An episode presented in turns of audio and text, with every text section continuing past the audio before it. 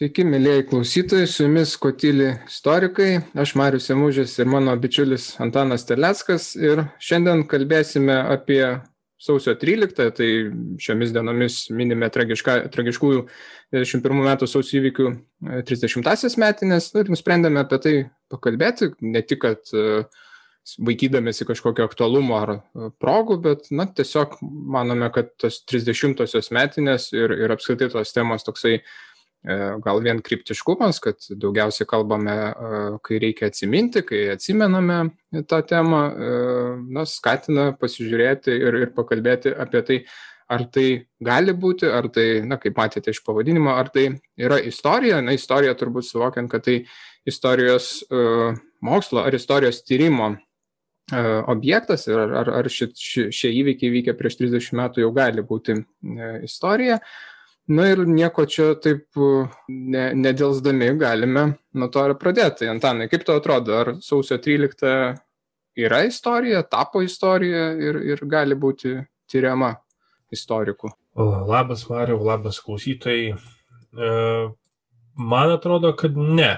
Čia, čia turbūt sunku suprasti žmonėms, kurie nėra istorikai, ką mes turime menį tuo kad tai dar nėra istorija, čia jokių būdų nei menkinantis, nei koks nors kitoks epitetas, tiesiog ar mes galime apie tai mąstyti jau kaip apie istorinį įvykį, apie sausio 13 įvykius ir man atrodo, kad kol kas dar ne. Uh, nes tai yra pernelyg gyva atmintis, kurią mes vis dar labai gyvai prisimename ir vien pasižiūrėjusi tai, kas kalba daugiausiai apie sausio 13, tai tai kalba žmonės, kurie iš esmės vis dar buvo ir svarbiausiais asmenimis tais lemiamais sausio 13 įvykiais, e, tomis dienomis. Tai Vytautas Landsbergis, ta pati Eglė Bučelytė, kuri gal atrodytų kažkokių labai svarbių pareigų neužėmė, bet vis dėlto yra jos tie žodžiai pasakyti televizijos eterį yra vienas iškiausių simbolių, kalbant apie sausio 13. -ąją. Ir man atrodo, kad sausio 13 yra tiesiog dar ne iki galo tapusi praeitimi netgi mums. Man atrodo, kad tai yra labai telkiantis, labai stiprus uh, įvykis, atminties vieta. Ir man atrodo, kad netgi įstojimas į NATO ar į ES yra kur kas labiau tapęs istorija negu sausio 13 įvykiai. Ta, ta prasme, kad 2004 metų įvykiai mums yra labiau istorija negu 91. Ir Šiaip nesu tikras, bandžiau įsivaizduoti, ką sakyčiau studentui, kuris pas mane ateitų uh, su, ir sakytų, kad nori rašyti apie sausio 13 bakalauro darbą, kokį nors ar šiaip rašto darbą. Na, rašto darbą galima, bet jau bakalauro darbą jau, man atrodo, darosi sudėtinga. Visada, aišku, galima susigalvoti kažkokių detalių, į kurias galima telktis, jas rekonstruoti, nagrinėti, bet kažkokio visuminio pasakojimo, na taip kompleksiškai mąstyti sausio 13, man atrodo, yra labai sunku. Ir iš kitos pusės, man atrodo, kad čia yra visiškai mano asmeninė nuomonė paremta tiesiog iš stebėjimų tos atminties erdvės per pastarosius dešimt metų, man atrodo, gal net ne dešimt, penkiolika kokių.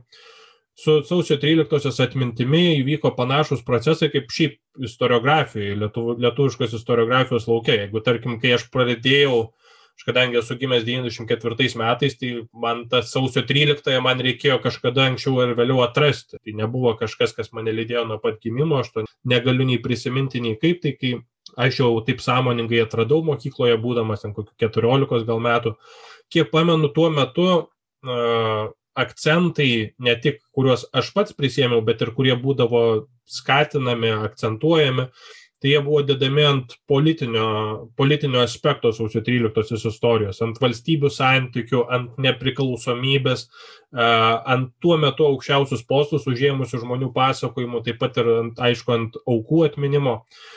Ir dabar mes, vat, kaip tik per pastaruosius keliarius metus galim matyti poslinkį į visuotinumą, tam tikrai kasdienybės istoriją šitos, šitų sausio įvykių, nes viešinami, viešinami pasakojimai žmonių, kurie, na, jie nei labai nukentėjo, nei, nei jie užėmė kažkokias pareigas, jie tiesiog buvo, ten veikė ir tas jų veikimas, aišku, yra svarbus, bet tai jau yra truputį slinktis ant kitų akcentų. Tai dabar jau akcentuojama ta kasdienybė, tas visuotinumas, kiekvieno asmeninė patirtis, tai čia yra pakankamai įdomu, kad turbūt ir istoriografijoje mes galim at, uh, apskritai kalbant ne vien apie sausio 13, bet kad panašios linktis vyksta per pastarąjį dešimtmetį, kad nuo politinės istorijos ir taip toliau einama vis labiau link kasdienybės. Tai kitaip tariant, čia vis dar sunku įkišti istorikų iš savo trigrašį, nes istorikas, nu, jis turi pateikti kažkokį, nu, net nežinau ką šitoje vietoje, aš nesugebu suformuoluoti kaip istorinio klausimo, problemos, kur, va, problemą išsikelti, kurią tu nagrinėtum sausio 13 kontekste yra pakankamai sunku, bent jau man. Tai galima įkontekstinti tą sausio 13, tai būtų prasminga, nes kartais man atrodo, kad e, ko pristinga, tai konteksto. Ką, ką, žmonės, kurie tuo metu ten buvo prie bokšto ar prie aukščiausios tarybos, tai tuos kontekstus puikiausiai supranta ir prisimena. Bet vat jaunai kartai tai tuos sausio įvykius, man atrodo, kad reiktų užakcentuoti ir įvertinti Rusijos pučio kontekste, pasaulinėme kontekste, nes pasaulis tuo metu buvo nukreipęs savo įvykius ne vien į Lietuvą, vyko, vyko artimuosiuose rytuose Persijos įlankos karas. Jelcino Rusija, man atrodo, jau reikia priminti, kad tai tuo metu tai buvo visiškai kitas dalykas negu komunistų partijos Sovietų sąjunga, kad pačioje Maskvoje kelios dienos nuo sausio 13-osios buvo ten keliasdešimt tūkstančių žmonių susirinkę prie Kremliaus į protestą, kad būtent būtų užbaigto, nu, užbaigtas e, smurtas pabaltijo valstybėse.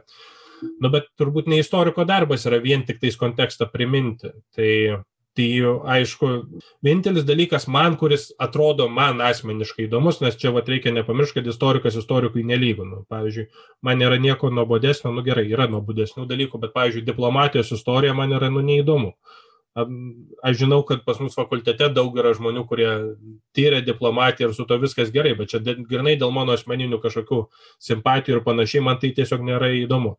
Tai vat, viena iš tokių temų, kurias vat, man atrodo, kad būtų galima kažkiek istorinti, jau vykdyti mokslinį istorinį tyrimą apie sausio 13, tai, tai kažkurį rašto darbą rašydamas skaičiau pakankamai daug 90-91 metų spaudos, tai man įdomios buvo tos vat, pirminės reakcijos į sausio 13 ir tas atminties kūrimasis, na, kaip tas iš istorinio įvykio, kaip iš karto pradėjo formuotis atmintis sausio 13-osios, tiek tekstais, tiek vat, per tas laidotuvės aukų, tai atsisveikinimas aukomis ir panašiai. Tai va, tas atminties aspektas man atrodo įdomus. Bet šiaip, vat, jeigu pas mane ateitų studentas ir sakytų, noriu rašyti apie sausio 13, aš sakyčiau, gal tu ne, neįsijaus labai, nes bijau, kad sudegs. O tau kaip atrodo?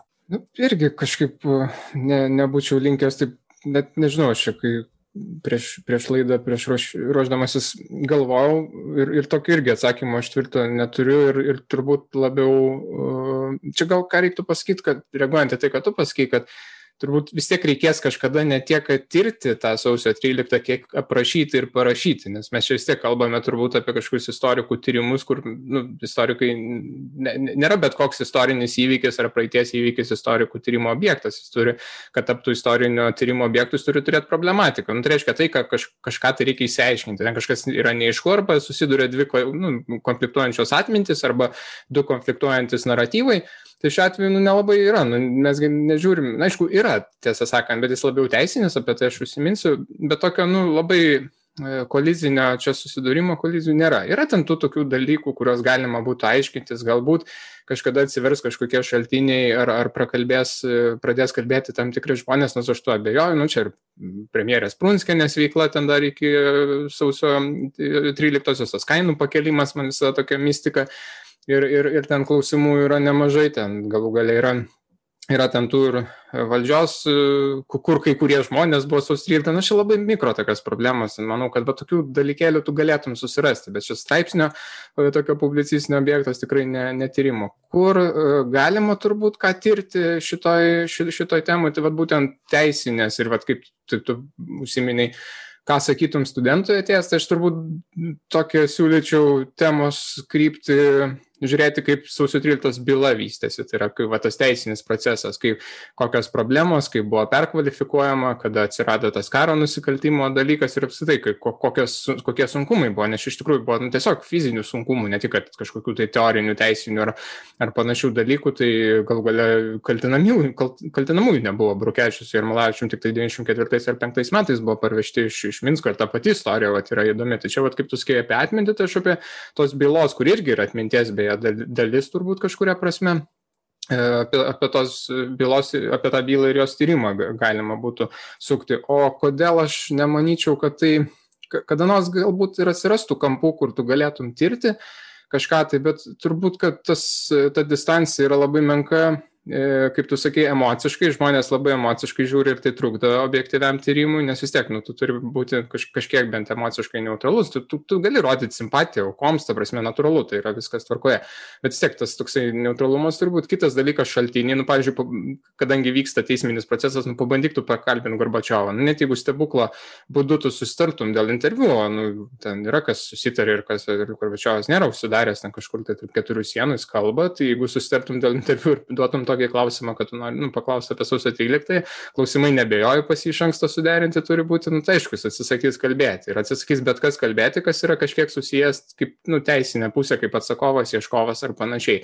Ieškovai gal labiau šneka, bet atsakovai tikrai ne. Nu, ir čia nu, tada automatiškai šaltinių problema yra. E, kitas dalykas, kad ten jie meluoja ir, ir taip toliau dalis, nu, koks ir Malavičius, Burokevičius, tai čia jau dar atskiri klausimai. Nu ir aišku, tai, kad va, tai, ką minėjau, kad teisinis procesas vyksta, tai irgi apsunkina, nes tai yra, nu, tam tikrą prasme, ne, dar nu, ne politika, sausio 13, jau nebe kaip ir politiniai dalykai, bet teisiniai įsijungia. Su jais ir politiniai tam tikrą prasme, nes Rusija nu, labai agresyviai reaguoja į bylą. Aš pats pernai buvau, kai paskelbė byloje nuosprendį, kovo 27 dieną, tai aš dar buvau, ne pernai užpernai, atsiprašau, 2019 aš buvau Maskvoje, kaip tik tuo metu grįžinėjau iš archyvų Ir kolega Andris Grodis po to sakė, kad jisai žiūrėjo, jisai dažnai pažiūri rusišką televiziją, stebi Rusijos procesus, jis sakė, buvo tokių kalbų, kad, kad čia reiktų vat, kokį lietuvį dabar sugauti čia ir jį uždaryti, maždaug, kad kaip kerštą į tą, į, tos, į tą bylą, kad Rusijos piliečius teisė. Tai man tokia, aš tik po to suvokiau, kad galėjo būti kokių nors ten provokacijų, nebūtinai prieš mane, bet apsi prieš bet kokį lietuvį, kuris buvo Rusijoje, tai diplomatą kokį nors ar panašiai. Tai va, tie, tie tokie politiniai procesai irgi vyksta, kas, kas automatiškai nu, neleidžia kalbėti kalbėti, kaip sakyti, laisvai ir atvirai, kai kur gali net istorikas savicenzūrą užsiminėt, bijodamas kažkokios reakcijos iš Rusijos pusės ar panašiai. Nu, va, tai tokie dalykai tada nurodo, kad nu, tai, tai negali būti, va, aš labai žiūriu iš tokios profesinės pusės, tai negali būti tokio tyrimo, tyrimo vis dar objektų. Bet tas aprašymas, sintezė, kaip mes vadiname, tokia, va, tas kas kur kada vyko, visus dokumentus suregistruoti, visus įvykius suregistruoti, nes tai yra nu, tam tikrų svarbių tiesiog įvykių politinių ir ne tik politinių buvo, tai tą turės padaryti, nes kuo toliau, tai man tai irgi yra istorija, nes aš gimęs už tave anksčiau, bet, bet ir kažkiek aš atsimenu tas dienas tai per myglą, man ten penki metai buvo, bet, bet vis tiek man tai istorija. Ir aš nu, daug kas tik iš knygų sužinojau, tai jaunesnė karta, tai tikrai tik, tik iš knygų ir tai jau ne viską žino, jie žino pagrindinius dalykus, bet yra labai daug tokio fono, kuris irgi yra labai svarbus ir kuris gali būti svarbus kažkada e, bet kam nuo politologo iki teisininko, kai panašus įvykiai gali vykti kitur pasaulyje. Nu, nesakau analogai, bet kažkas panašaus su, su, su, su kariuomenės jautymais ir panašiai. Man tai įdomu būtų, čia va, įdomus tas tavo pastebėjimas dėl sintezės poreikio. Man įdomu, ar tokia sintezė, nežinau, kada ji būtų rašoma, ar ji labai skirtusi nuo tų sintetinių tekstų, kuriuos dabar turim, kurių nu, ruoždamas šitą, šitam podcastui praverčiau kelis e, proginius leidinius sausio 13-osios. Tai ten yra, nu, iš esmės pateikiamas jau susintetintas tekstas, suskirstyta datomis, kas kada įvyko, taip toliau, taip toliau. Turbūt daugelis tų tekstų, gal, gal nedaugelis, bet galbūt daugeliu jų didžiulę įtaką padarė Vytauto Landsbergio ranka užrašyta šitų te, šitų įvykių interpretacija. Tai man va įdomu, ar skirsis daug, nes šitie vat sintezės, nes man atrodo, kad dabar, jeigu istorikas vat gautų ukazą uh, uh, parašyti vat sausio 13 istoriją, tai iš esmės nieko nesiskirtų turbūt nuo šitų vat dabartinių proginių tekstų, nes nu, tiesiog nėra erdvės kažko labai pildyti. Ir kaip, kaip ir tu sakai, kad viskas yra pakankamai aišku. Ta prasme, aš nesakau, kad čia nėra ką tirti ir kad nebus ką tirti, nebus ką perinterpretuoti, bet aš sakau, kad tas at, atminties svoris ir nusistovėjusios interpretacijos jos vis dar yra nu, per, pernelyg didelės, pernelyg stambios, pernelyg mus pačius formuojančius. Tai, o dar vienas dalykas, kurį norėjau užakcentuoti, tai va, irgi, ką tu palėtėjai dėl tų šaltinių. Tai šiaip atrodo, kad jeigu susitelkė sausio 13, tai nu, net tų šaltinių netiek daug yra. Apskritai uh, išlikusių, net ne tai, kad išlikusių, ta prasme, kad dalis jų būtų prarasti, bet jeigu mes įsivaizduojam sausio 13 kaip istorinį įvykį, jis nėra toks, kaip čia pasiduodantis kažkokiam užrašymui. Ir ten yra labai daug kas, labai daug tų patirčių yra tiesiog išpasakojimų žmonių, kurie dalyvavo ten ir panašiai, bet niekur tai nėra dokumentuota. Turbūt na, tai nebuvo įvykiai, kuriuos reikėjo užrašinėti ten, kas kokį nutarimą priėmė ir panašiai. Tai aišku, aukščiausioji taryba ten e, yra tie ir diplomatijos istorija įsijungia ir panašiai, bet va tam žmonių ligmenyje tai nu, tie dalykai nelabai turbūt užrašomi buvo, nes o kada jos užrašinėsi vidury nakties ir tai, ta prasme, kad šaltinių klausimas čia irgi yra toks nu, problemiškas. Jie turbūt buvo užrašomi, nes matai, čia, čia ir padeda, ir trukdo. Aš pasakiau, kad byla kaip trukdantis faktorius, bet byla kaip ir padedantis istorikui faktorius, nes visų pirma prokurorų užrašinė. Visą tai turėjo būti dokumentuota, nes tai visų pirma buvo valstybės perversmas. Valstybės perversmas reiškia yra kažkokie perversmininkai, kurie tą, tą daro, nu, nei, jie, jie realiai ir buvo, ir, ir kurie priemė kažkokius nutarimus, ir tada visi platformininkų to nacionalinio gelbėjimo komiteto, taip vadinamo, e, nutarimai yra dokumentuoti, ten visokių kitokių ten struktūrų, yra ten kreipimais į garnizoną garnizono vado Skopčiko, yra ten deklaracija, nu, daug tų dalykų, kurie, kurie yra, kurios turėjo suregistruoti ir tada natūraliai jie iškyla, plus spauda veikia, plus žmonės, kai kurie irgi tą atsiminė, aš tų atsiminimų esu ir Vilniaus universiteto bibliotekos rankraštinė šiek tiek skaitęs, nu, iš esmės dauguma jų svarbiausia yra publikuoti toje juodai baltoje knygoje, dar 91 metais. E, tai ten kai kurie žmonės minėdavo, sako, ar tai iš tankų pasigirstanti tą, ten biuros ir Malaičiaus balsas buvo tą kreipimąsi, ar tai kažkokį vieną kitą tokį kreipimąsi iš tos, nu, tokį kaip foną pateikdami savo atsiminimam kartais paminėdavo. Tai tas tokių dalykų yra.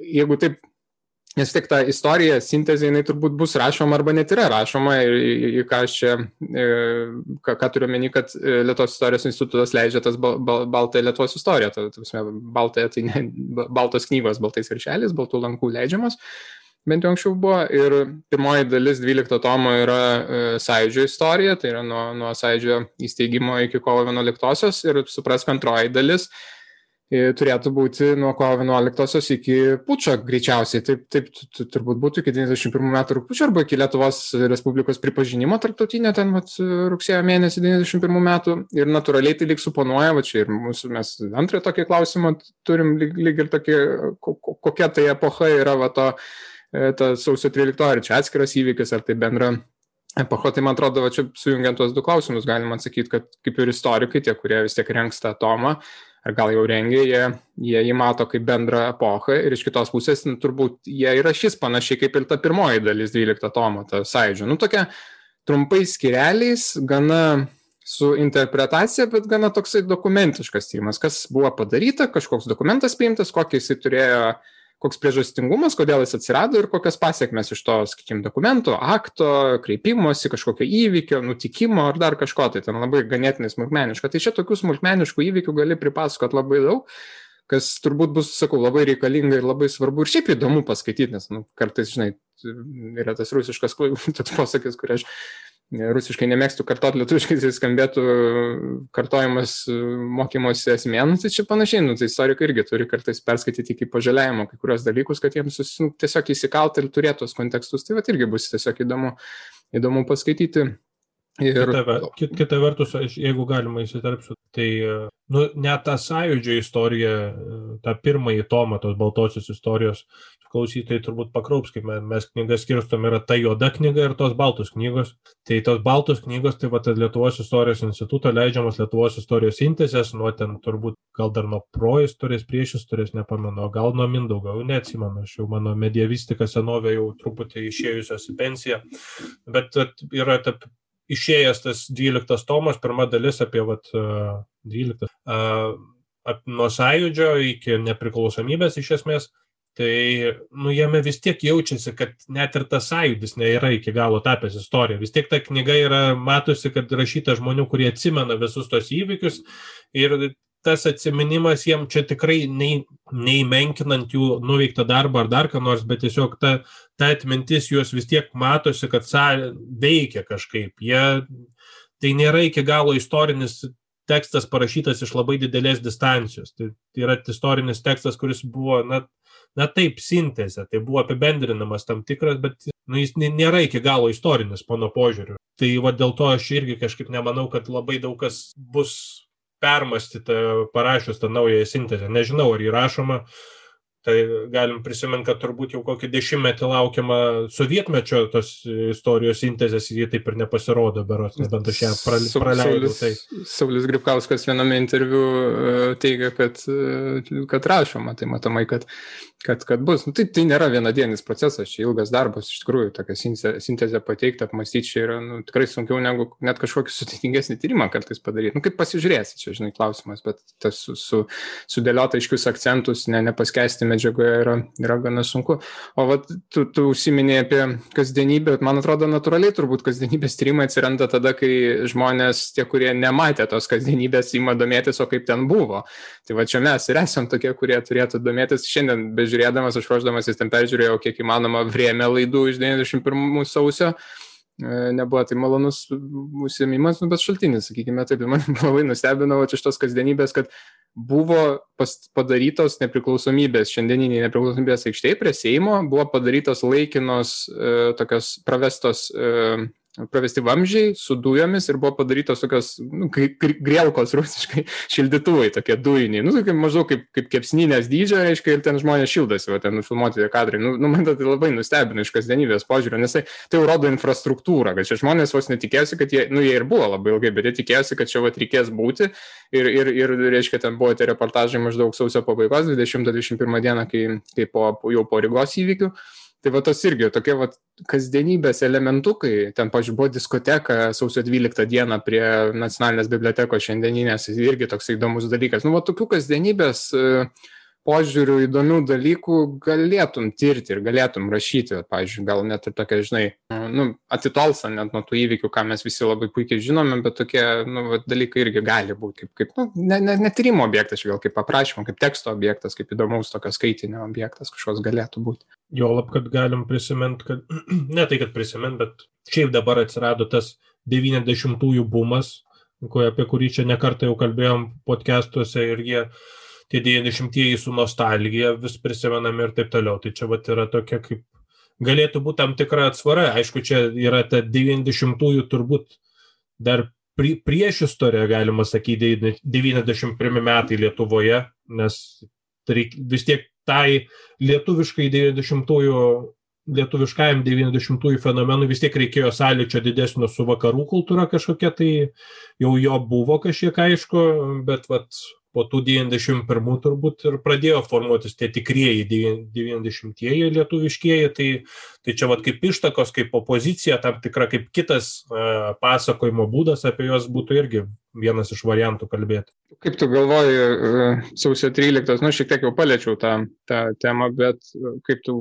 galvoji, ar sausio 13 tikrai buvo toks įvykis, kaip dabar kartais bandoma sakyti, kad tai buvo kova už laisvę ir sakykime, aš nebejoju, kad tai buvo kova už laisvę, bet ar tai pakeitė tą dieną kažką tai? Ar ta prasme, realiai va, po sausio 13, ten, nu, mėnesis po to, kai jau pasimatė, kad tikrai nebėra įvykių, ar tai, ar tai žmonės galėjo suvokti, kad va, čia jau kažkas kikis ir čia jau tikrai mes susivaduosim. Nes man kažkaip atrodo, kad ne visai, kad čia dar nebuvo, aišku, kaip tau atrodo. Čia Sunku atsakyti ir vėlgi sunku suformuoluoti mintis taip, kad e, jau tai iš tavo klausimo jau girdžiu, kaip koks nors klausytojas klausosi ir kad jam jau čia alergija kelia tavo formuluotės, bet man atrodo, kad sunku atsakyti į tai, čia šituo atveju labai praverstų, bandant atsakyti šitą klausimą, kokios nors alternatyvios dimensijos durys kur tu galėtum pažvelgti į tai, kas dedasi pasaulyje, kuriame sausio 13 nepavyko apsiginti.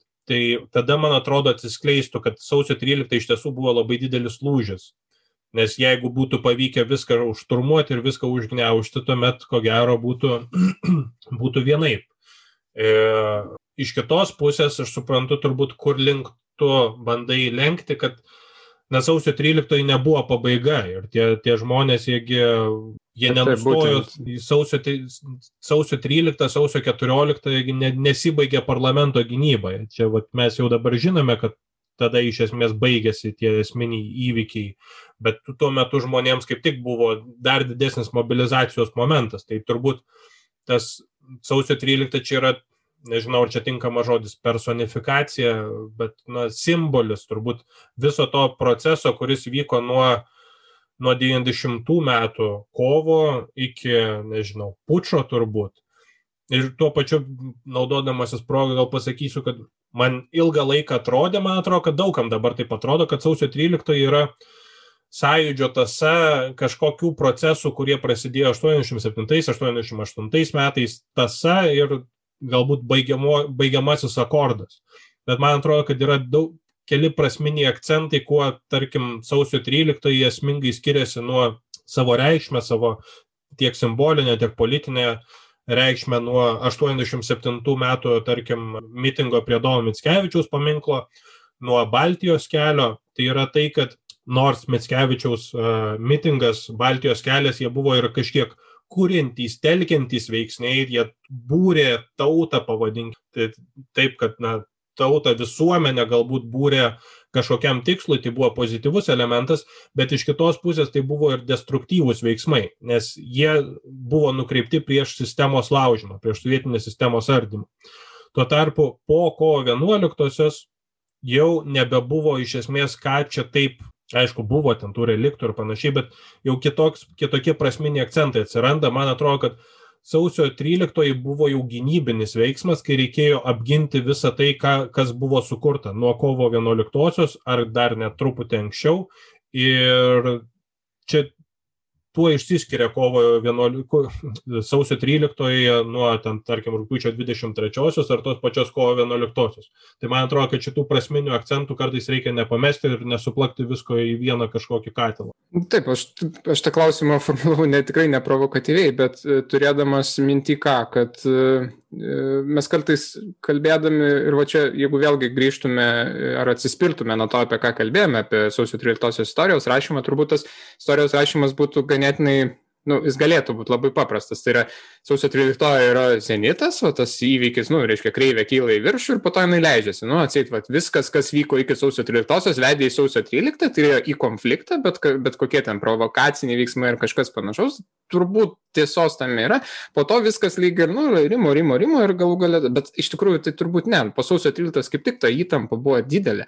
Nes netgi, pavyzdžiui, reiktų nepamiršti, kad nors mes turėjome savanorius, bet savanoriškoji krašto apsaugos tarnyba, skatas įkurta sausio 17 po sausio įvykių, tai mes, aiškiai, pradėjom turėti jau iki tol buvo vengiama tokį kurti darinį, kuris nuo Šaulių sąjunga buvo atkurta, bet vengiama ir ginkluotis ir panašiai. O po, po sausio įvykių buvo suprasta, kad čia nu, reikia ginkluotis ir tas nu, tai kas ginkluojasi, tas, kas ginsis. Tik jeigu pasausio 13 įvyko jau tokie pokyčiai, kad mes jau tikrai apsigynėme, tai kam mums tada tas skatas, nu, jeigu taip paėmus? Ne, tai pasausio 13 kaip tik ir buvo tas laikas, kai reikėjo stipriai kaip sakyt, nu, nežinojai, kas čia įvyks. Mes dabar matome, kad ten nebebuvo tų polimų tokių ir panašiai, vis dėlto ir pati sovietinė mašinerija išsigando ir, ir, ir savo veiksmų ten. Ir ko jie pabandė ten tokius provokatyvius veiksmus daryti, tai neaišku, ar ten jau iš Maskvos, ar ten vietiniai omonininkai daugiau darė, kas turbūt, ar ta, ta vietinė vidaus reikalų ministerija. Ten irgi niuansų aš tų iš tikrųjų per, per daug nežinau, bet ten tų klausimų kyla. Ir mesgi toliau vėlgi aukų turėjome nemažai, tai buvo ir keli, keli jaunuoliai gaudomi į sovietinę armiją ten e, nušauti, buvo e, pasieniečiai ir ne tik kad medininkuose, vienas pasienietis žuvo ir, ir, ir anksčiau, balandžio mėnesį 91 metų, man atrodo, tai, tai tų aukų buvo galų gale per patį pučą, kuris, vat, manau, ir yra čia va, tas truputį dramblys, kurį mes kartais pražiūrime kambarė, nes tai buvo labai reikšmingas įvykis ir be Lietuva irgi turėjo savo tokių nu, kaip sakai, tokių ryšių, pavyzdžiui, tie patys šarvuočiai važinėjo po miestą ir, ir buvo atvykę ir, ir ten pravažiavo pro aukščiausiąją tarybą, Klaipėdoje pradėjo patruliuoti. Tai tų tokių niuansų, kurie rodė, kad čia gali būti tam tikra reakcija stipri į tai, kas vyksta Maskvoje buvo. Ir tas, e, tie įvykiai sąlygojo vis dėlto, kad ir savanoris Artūras Sakalauskas žuvo prie, prie parlamento parlamento gynėjas jau būtent va to rūpiučio pučio metu. Tai jeigu ten būtų tokie organizuotesni veiksmai, tokie kaip ir buvo sausio 13, tai turbūt galėjo būti daug daugiau aukų, nes nu, ten, ten labai neaiškus tas dalykas. Maskvoje tai viskas aišku, bandymas nuversti Gorbačiovą, nu valstybinis pervesimas. Kas čia ką organizavo ir ar čia tokia reakcija buvo tiesiog spontaniška, ar tai kažkiek organizuota, nu aš nepasiruošęs atsakyti. Turbūt tie atsakymai galėtum susirasti, pasieškoti, pasižiūrėti, manau, kad gal net ir, gal net ir tirta tai buvo. Tai vėlgi tas pačios Austrijotos bylos dalis galų galia juk žuvo žmogus, tai turėjo vis tiek kažkoks kriminalinis būdžiamasis tyrimas vykti. Tai Tai va čia aš į tai labai lenkiu, kad sausio 13 be abejonės yra labai svarbi data ir labai daugam lūžis. Ypač vėliau jie suprato, kad tai buvo lūžis jų gyvenimas, nes tai tam tikrą prasme ir traumuojanti, traumuojanti patirtis. Aš mėgdavau pasižiūrėti, mano tėtis tuo metu įrašė į video kasetę, VHS kasetę, kas, kas vyko sausio 13, per ką, ką rodė per televizorių, aš visada sekdavau prie sausio 13 bet kokią dokumentiką, kuri pasirodydavo irgi įsirašydavau dar tuo metu į video kasetės ir mėgdavau pasižiūrėti. Po to kažkurio metu man pakliuvo į rankas nu, daugiau filmuotų kadrų, kaip supratau, tai ten buvo iš, iš, iš įvairių šaltinių surinkti tie kadrai ir aš mėgdavau žiūrėti ir tai mane kažkiek tai, nu, kaip sakyti, nepasakysiu, traumuodavo, bet labai šiurpindavo visada tie įvykiai, nes aš suvokdavau visų pirma, Taip, mes matėm ten daug labai kovinių filmų, bet tu čia suvokiai, kad čia kažkas tokio labai artimo, kur tavo tėvai netgi dalyvavo, nes tėvai mano irgi tose įvykiuose buvo ir, ir, ir būdėjo nuolatos, kad čia kažkas iš, iš tų žmonių, kuriuos vieni ir kiti Vilniuje gyvenantis pažinojo, kažkas žuvo ir tai labai toks artimas. Ir tas artimas santykis man toksai nu, šiur pakeldavo, tai ką kalbėti apie žmonės, kurie tą išgyveno. Tai čia natūraliai yra daugam lūžinis etapas, bet žvelgiant taip iš to Lietuvos įsivadavimo, tai, tai nebejotinai rūpiučio pučias buvo paskutinis tas taškas, kur Ir, ir labai svarbus tas, nu, parodęs, kad Sovietų imperija visiškai nesusitvarko, tam tikrą prasme, net, galima sakyti, bardakas, betvarkė, bandymas vykdyti perversmą šalyje, kuri valdo brandalinį ginklą, nu, tai yra tiesiog, tai, tai ir, ir tada ir, ir rodo, kad Leninas tada jau buvo nuverstas, vėlgi galim klausimą kel, kodėl kapsukai buvo nukelti dar 90 metais, bet Lenino niekas nejudino iki 91 metų rūpiučio, tai irgi rodo, kad tai vienas dalykas, nu, bijota, kad kad sovietų kariškiai, kurių čia buvo daug, ar tie sovietiniai reakcionieriai, komunistai, platformininkai, jie, jie, jie palaikys tai kaip tokia provokacija ir tai bus jiems papildomas mobilizacinis elementas. Ava, matot šitie sąjūdžių smogikai, jie va čia to viską sugriaus, čia iš jūsų būtus atims ir taip toliau. Tai va to irgi buvo vengiama, tik jau po pučio tai padaryta, nu ir galų galia, aišku, tarptautinis Lietuvos pripažinimas. Tai rugsėjo mėnesį ten viskas pajudėjo. Jeigu Islandija pripažino dar vasarį, tai Danija de facto beje kovo antrą, bet ten tas de facto ten toksai, nes vėliau Danija jau ir de jūrė pripažino, o, o iš esmės Kroatija rūpiučio pradžioje pripažino, bet man atrodo, kad jos pačios pripažinimo klausimas dėl tada ore, nes ji buvo atsiskyrus nuo Jugoslavijos. Ką tik, tai, tai va čia tie tie, tie niuansai tokie pripažinimų iš esmės tos didžiosios visos valstybės tik rugsėjo mėnesį pripažįsta. Čia vat, visiška pučio išdava, kad, nu, realiai Maskva nebesusitvarko ir kad jau ta Sovietų imperija vyra ten. Tai be to, kaip tai būtų vystęsi, nu, aš neįsivaizduoju. Gali būti, kad būtų labai buvę sunku išsikovoti visišką pilną nepriklausomybę, na, ne tai, kad nepriklausomybę, bet tą pripažinimą tarptautinį. Taip greitai, turime, tai galėjo dviejata, trejata metų tęstis toksai status quo neaiškus, siena nevaldoma, nu toks kažkoks išaldytas konfliktas, ką Sovietų imperija puikiai mokėjo daryti ir darė, ir vėliau Rusija darė, ir dar dabar daro, o tai kas, kas Padnestrėje, tam tikrą prasme, ir, ir Abhazijoje Etijoje buvo, ir yra, tai vat, tie, tie dalykai galėjo ir toliau ir pas mus būti. Tu užsiminėjai apie tos dokumentinius kadrus ir šiaip apie tą asmeninį santykių kažkokią. Ir galvoju, gal po truputį reikia pereiti prie atminties. Man kažkaip atrodo, kad man asmeniškai, vėlgi, tai mano tezė asmeninė, bet kad sausio 13-osios atmintis yra ne tik, kad ji labai stipri, labai gyva ir panašiai, bet kad ji yra be ne natūraliausiai susiformavusi, kas galbūt netgi čia tinka žodis autentiškiausia. Jeigu mes turim kitas Lietuvos istorijos datas, kurias mes atsimename, tai na, pavyzdžiui, Liepos 6 reikėjo sukurti ir išgalvoti. Iš esmės, nu, ne išgalvoti, bet sukurti. Ir dabar mes ten gėdame nuo tų piliakalnio tą visą tautišką giesmę ir susitelkėme ir švenčiame nedarbo dieną ir panašiai, bet tą reikėjo sukurti.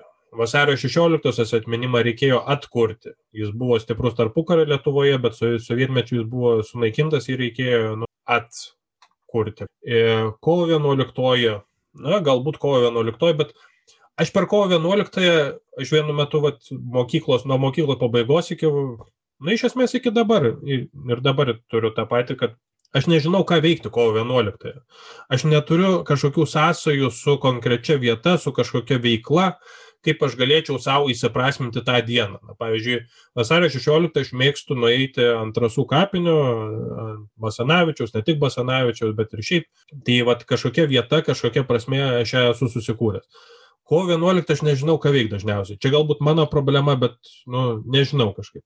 O sausio 13 man yra irgi vėl labai aiški kur ir ką galima veikti. Tai iš vakaro nueini tų laužų, jeigu turi sveikatos, galima prabėgti tuo gyvybės ir mirties keliu nuo Antakalnio kapinių iki televizijos bokšto. Kitas dalykas, man labai mokykloje patikdavo graži ta akcija, kad pamokų pradžioje, minint, išjungiamos šviesos, uždegamos žvakutės ir tiesiog tyloje visi būna. Tai tas man, atrodo, tas man yra labai gražu, ne tik va, ta konkreti akcija, bet ir šiaip va, sausio 13-osios atmintis yra labai gyva ir ji labai, sakyčiau, na, visuotinė, ji labai telkianti yra.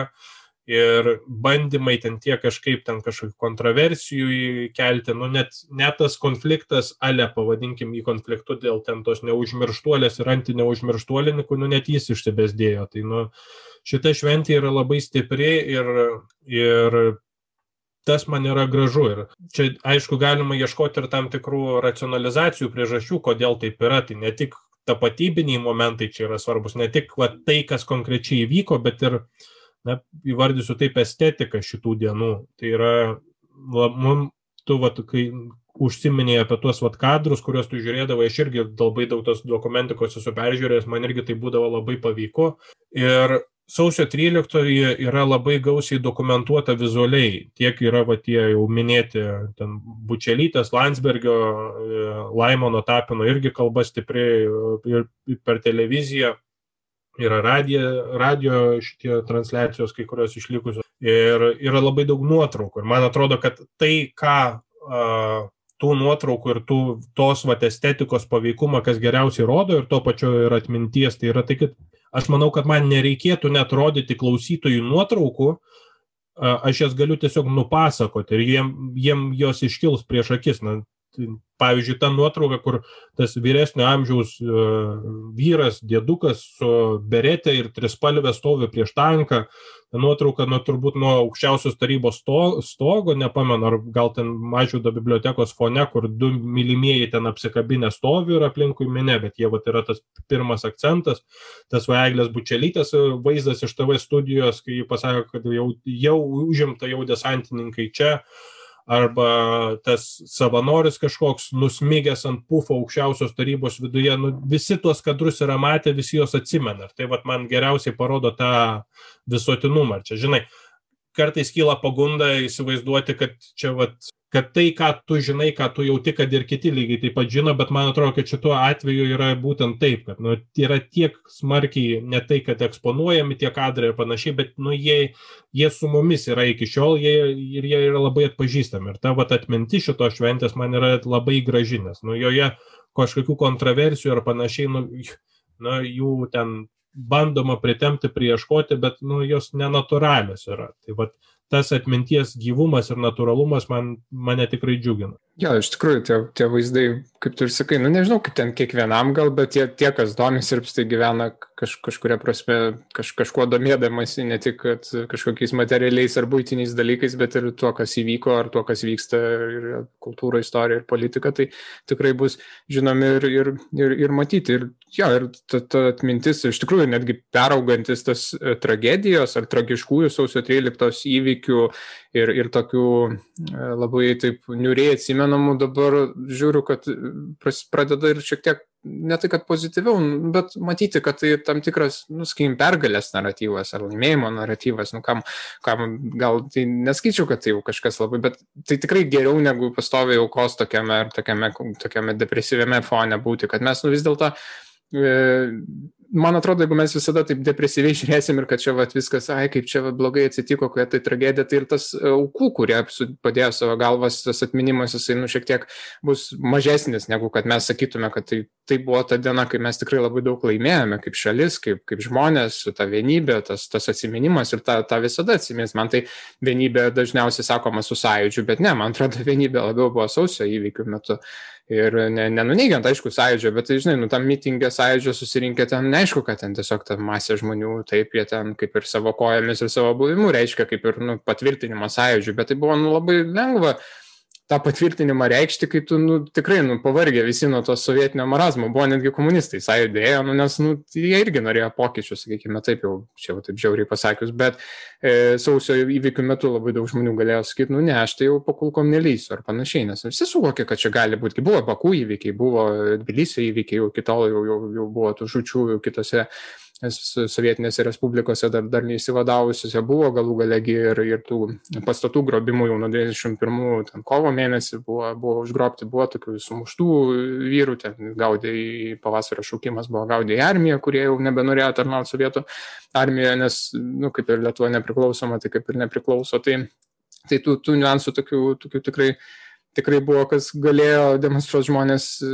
savo kojomis, kad jie čia nieko bendro nenori turėti, bet ne, jie ėjo. Ir man gražiausias momentas iš visų, tai yra, kai per garsiakalbius, aš nežinau kas, galbūt Algirdas Butkevičius kreipėsi į minę, jau, jau, man atrodo, jau buvo šturmas televizijos, televizijos bokšto įvykęs ir pasakė, kad reikia skirstytis, nes nu, niekas nenorėjo prisimti turbūt atsakomybės už, nu, jeigu, nu, nes buvo nebėjama, kad tankai turbūt atvažiuos ir bus puolama aukščiausio taryba, kad ta minė, nu, paprasčiausiai bus sušaudyta, nes, nu, ką, nu, kažkaip ar išdaužyta, nes, nu, tas vaikimas iš aikštės turės vykti, prasidės bėgimas spontaniškas, traukimasis, sustripimai, nu, aš nežinau, ten čia jau fantazijos klausimas. Ir yra pasakoma per garsiakalbius skirstytis ir minė reikia, ne, ir jie, nu, niekur nėjo, mesgi matom, nėjo nei tą vakarą, nei tą naktį, nei vėliau. Tai čia, va, čia yra toks mažas stebuklas, kai žmonės iš tikrųjų panašus, kokį mes matėme Maidano įvykiuose Ukrainoje ir panašiai. Tai čia nu, toks stebuklas, kai žmonės iš tikrųjų labai tiki tuo, ką daro, tiki tuo, kas yra tuo metu valdžia, tiki, kas yra tas simbolis aukščiausiai taryba, tiki, kas buvo padaryta 90 kovo 11. Ir tai, nu, va, čia, va čia, man atrodo, toks labai įdomus dalykas. O tavo tos paminėtos kontroversijos, tai čia tas dažnai Paleckis, sakoma, ta, tas naratyvas savišaudė savus, bet man atrodo, jam net ir to, tos autorystės negalima priskirti, nes jau po pat sausio įvykių jau buvo tų, kad, kad šaudė snaiperiai. Tai pirmiausia, ta buvo teorija ten jau pirmom dienomis, kad uh, vežė autokatastrofose žuvusius lavonus ir dėjo po tankais iki tokio lygio. Čia ne, netgi e, toksai e, CK ideologinės skiriaus vedėjo pavaduotas Šrūpovas su, su, su tokiu marazmą sukurpė, ten paskui sovietų žurnalas, populiarus žurnalas Ogoniok pasidalijo, bet paspausdino tą tekstą, bet aišku, su tokia ironijos dozė, ne, ne, ne, netikėdami tuo tekstu. Tai va, tas, jisai pirmas turbūt pareiškė, kad čia buvo vežami autokatastrofose žuvę žmonės ir ir, ir guldomi po tankais inscenizuoti. Paskui atsirado ir čia, man atrodo, pirmasis e, buvo Uskopčiukas, generolas Vilniaus garnizono vadas. Jisai pas, paskelbė, kad yra, buvo apšaudama iš aplinkinių namų. Tai čia viskas tas, tas sausio vasario mėnesiais vyko ir čia nieko naujo realiai Paleckis ne, nepa, nepaskelbė. Gal tai buvo labiau sureaguota į jo to žodžius, nes nu, nieks iš jo gal nesitikėjo to, tuo metu. Tai vis dėlto buvo Lietuvos politikas, savivaldybės tarybos narys, gal net vicemeras kažkurio metu buvo. Nu, prasme, toks nieko, nieko ten kažko tai kažkaip nu, sunku gal daugam buvo suvokti, dėl to to dėmesio tokio, bet čia nebuvo nieko naujo, tas, tas naratyvas buvo. Ir netgi va čia nesenai beieškodamas faktų, čia net, net ne, ne prieš šią laidą ruoždamasis, bet anksčiau kažkada susiradau visai netyčia internetuose rusiškose benaršydamas, tai tas KGB leitenantas, kuris žuvo KGB spės grupės Alfa, kuri šturmavo pastatus, nes čia nu, veikiantieji buvo, sakykime, taip jau paprastai pasakius, gal nu, trys. Tai tas spets grupė Alfa, jinai turėjo užimti pastatus, veikti viduje. E, desantininkai, kurie, kuriuos galima labai atpažinti iš filmuotų kadrų ar, ar, ar nuotraukų pagal tai, kad jie savo rankose turėjo tokias lasdelės, nu, mušimo bananus, pavadinkim. Tai jie išvalyti turėjo aplinką, nu, atstumti žmonės nuo pastatų nu, ir dar buvo tie darbo liaudis, nu, ten suvežti tie jedinsvininkai visokie ir taip toliau, kurie ten irgi kažką tai veikia, bet ne, ne, neaišku ką. Tai, tai ar, ar apstai kaž, kažką sureagavo, bet jie buvo mobilizuoti. Tai, tai e, spets grupės Alfa vienas karys žuvo e, radio televizijos komiteto pastate, greičiausiai nuo kažkokio rikošeto ar, ar savo šūvio, nes iš jo kūno buvo ištraukta 5,45 mm kulka, kurią būtent ir naudoja, nu, taip, taip žinoma, iš Bakų ir, man atrodo, iš Bakų įvykių Azerbaidžiane, nes ten ta pati alfa buvo, iš, iš tų įvykių žinoma, kad naudojo alfa, nu, tai greičiausiai jis, jis, jis ir buvo savų kažkaip netyčia nušautas ir panašiai. Bet Jo motina davė nesenai interviu Rusijos žiniasklaidoje ir tas Šatskikas, jo vardas Viktoras Šatskik, jisai yra įamžintas, jo atminimas, jisai gavo Rudnosios žvaigždės ordiną iš Kuričkovo KGB pirmininko rankų, tiksliau jo tėvai, aišku, gavo po, po mirties jų sūnų ir jo atminimas įamžintas mokykloje atidengta, jo, kuris mokėsi Maskvoje atidengta atminimo lenta, tai toksai, nu, kaip sakyti, nėra visai pamirštas dalykas ir jo mama davė nesenai interviu ir teigia, kad nuo, nuo kažkur nuo aukšto pastato buvo šauta, kai, kai lipo per e, bla, užtvarą, per blokadą į patį pastatą, tada pasikėlė neperšonama lemenė, nes nu, rankas pakėlė ir ta lemenė lyg ir pakilo, nu, ir tada gavo į nugarą šūvį iš viršaus ir, ir panašiai. Nu, aš tik, tikrai nežinau, bet, bet mūsų mm, teismo medicinos ekspertai ir tiesiog gydytojai, kur, kur buvo atvežtas į ligoninę tas kūnas, jie, jie atliko skrodimą, jie puikiai matė ir ištraukė kulką, ir jos nuotraukas yra matę žurnalistai, yra mūsų spaudoje tai aprašyta ir pati liktais kulka yra mūsų teismo ekspertų ar buvo mūsų teismo ekspertų e, medicinos ekspertų rankose, tai, tai nu, nu, klausimų tikrai kelia, nes to, to, aš nesu specialistas, bet suprantu to kalibro kulkos ir dar be to jos lygiai ir iš centrinės buvo išcentruotos, tai, tai nieks, nieks Lietuvoje šiaip neturėtų turėti. Tai va čia, čia nu, tas, tas naratyvas, jisai toks kraupokas, baisokas ir, ir tikrai mums šlikštus, bet tai yra, nu, čia politiniai klausimai tarpusavį ir galų gali ne tik politiniai, teisiniai tam tikrą prasme, nu savo dėgos sukimas, iš irgi svarbus, kaip sakant, nu, kad vykstant teisminiam procesui tu kažkur kažką tai nu, nu, nukaltinsi dabar jau, o anuomet tai buvo politika, nu reikėjo kažkaip irgi sukti nugarą, kad čia ne, ne, ne ne, ne desantininkai čia tą padarė, maždaug taip. Galim kažkaip ir apibendrinti, jeigu čia įmanoma apibendrinti. Ir, ir...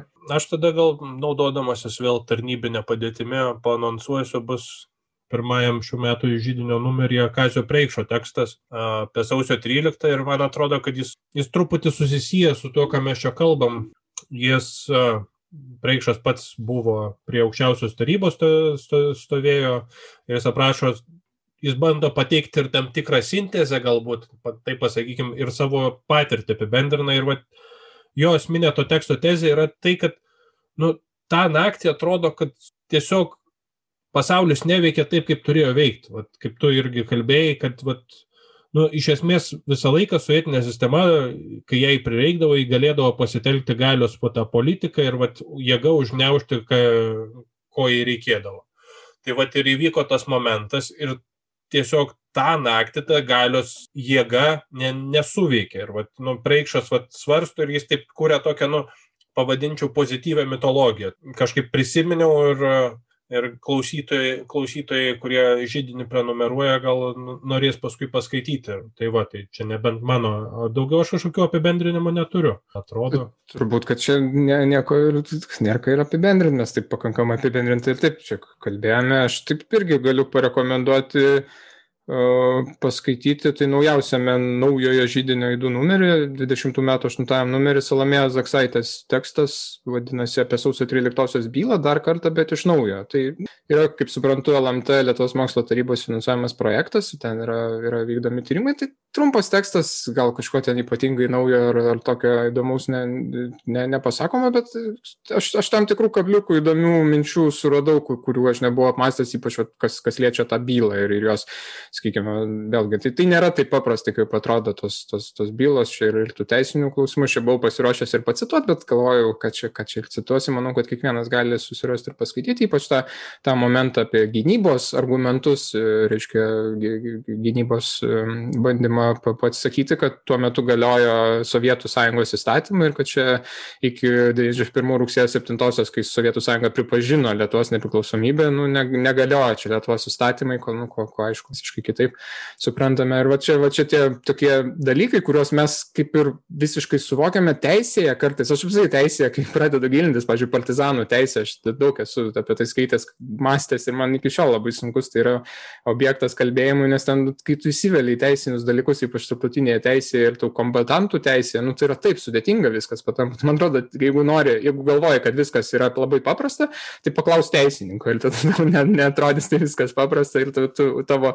smeg, smegenys turės įsisukti ir tau naujus klausimus kelti. Čia jam, nu, čia jam pagirimas turėjo tikrai tam tikrų dalykų gali, gali iškelti ir gali tikrai pasunkinti, ta prasme, iš, iškeldami tos klausimus tau priversti permastyti tai, kad tu jau nu, nusistovėjusius dalykus. O manau, tobulėjimui žmogaus tiek asmeniniam, tiek apskritai bet kokiam visuomeniniam tobulėjimui tas permastymas yra labai svarbus ir kvestionavimas tų savo nusistovėjusių minčių. Tai jokių būdų neskau, kad čia turime kvestionuoti sausio 13 įvykius ar jų prasme, bet apskritai kalbu labai apibendrintai. Tai va, tai Gal ties tuo ir... ir... Aš, kad, kadangi praeikšo tekstas pasirodys turbūt jau tik tais vasa, vasarį, tai dar čia užtruks, tai ne, neužskaitysiu to kaip savo rekomendacijos dabartinės, o parekomenduosiu, kažkaip kalbėdama su tavim sugalvojau, kad parekomenduosiu Rimanto Kmitos naują romaną Remyga, e, nes man atrodo, kad ten apie tą sausio 13 nieko labai daug tiesiogiai nekalbama, šiaip tai yra nu, romanas, ir jį galima vertinti įvairiai tiek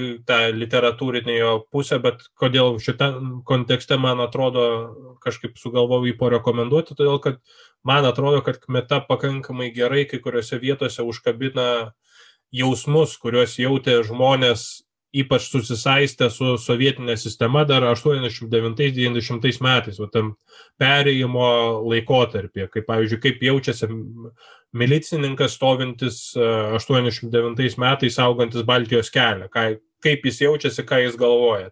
Tai, su, tai aišku, nėra nei kažkoks labai istorinis dokumentas, bet vėlgi kitoks pasakojimas apie, apie žmonės, kuriuos kurių jausenas mes kartais pražiūrim, man atrodo, man pavyzdžiui, atrodo, kad vienas iš tokių istorinių klausimų, kuriuos būtų galima ir prasminga tyrinėti, bet tu tų žmonių neprakalbinsi, tai va tie patys omonininkai, jų identitetas, net nebūtinai tas Rygos žiaurusis, baisusis, bet ir Vilniaus omonas, tas pats, man atrodo, yra kol kas nu, truputį mislė ir ko gero ir liks mislė. Mano vienas studentas rašė bakalauro darbą, sėkmingai apsigynė, tai jis skambino vienam iš buvusių omonininkų, tas jam į galvą pasiūlė. Tikrai, ta prasme, kad tai nė, nėra taip lengva tyrinėti, nes nu, automatiškai galvoja tas žmogus, o tai ko tu čia tyrinėjai dabar, kur čia nori iš manęs. Tai, tai čia, nu, ja, nelengvi ne, ne tie klausimai. Tai va. Gerai, mėly klausytojai, ačiū, kad buvote su mumis. Šitą laidą, man atrodo, trumpesnė gavosi nei įprastos, bet tikrai tikiu, kad, kad nemažiau įdomina ir pažadame jums grįšime visai netrukus turėsime, dabar neatskleisiu, bet turėsime temą, kurią jūs patys pasiūlėte komentaruose, mes prašėme jūsų siūlyti ir tikrai kviečiame tą, tą daryti, jeigu turite idėjų naujiems podcastams ir, ir temams, kurios jums įdomios, galite mums rašyti ir, ir tikrai pasitengsime atsižvelgti, taip pat galite ir, ir labai laukiame jūsų komentarų, pagirimų, ypač ir, ir visokių kitokių dalykų, kurie padeda mus motivuoti ir dirbti toliau, nes na, visi tie, tie, tie pozityvūs atsiliepimai yra labai svarbus. Tai Ačiū ir iki kitų susiklausimų. Iki.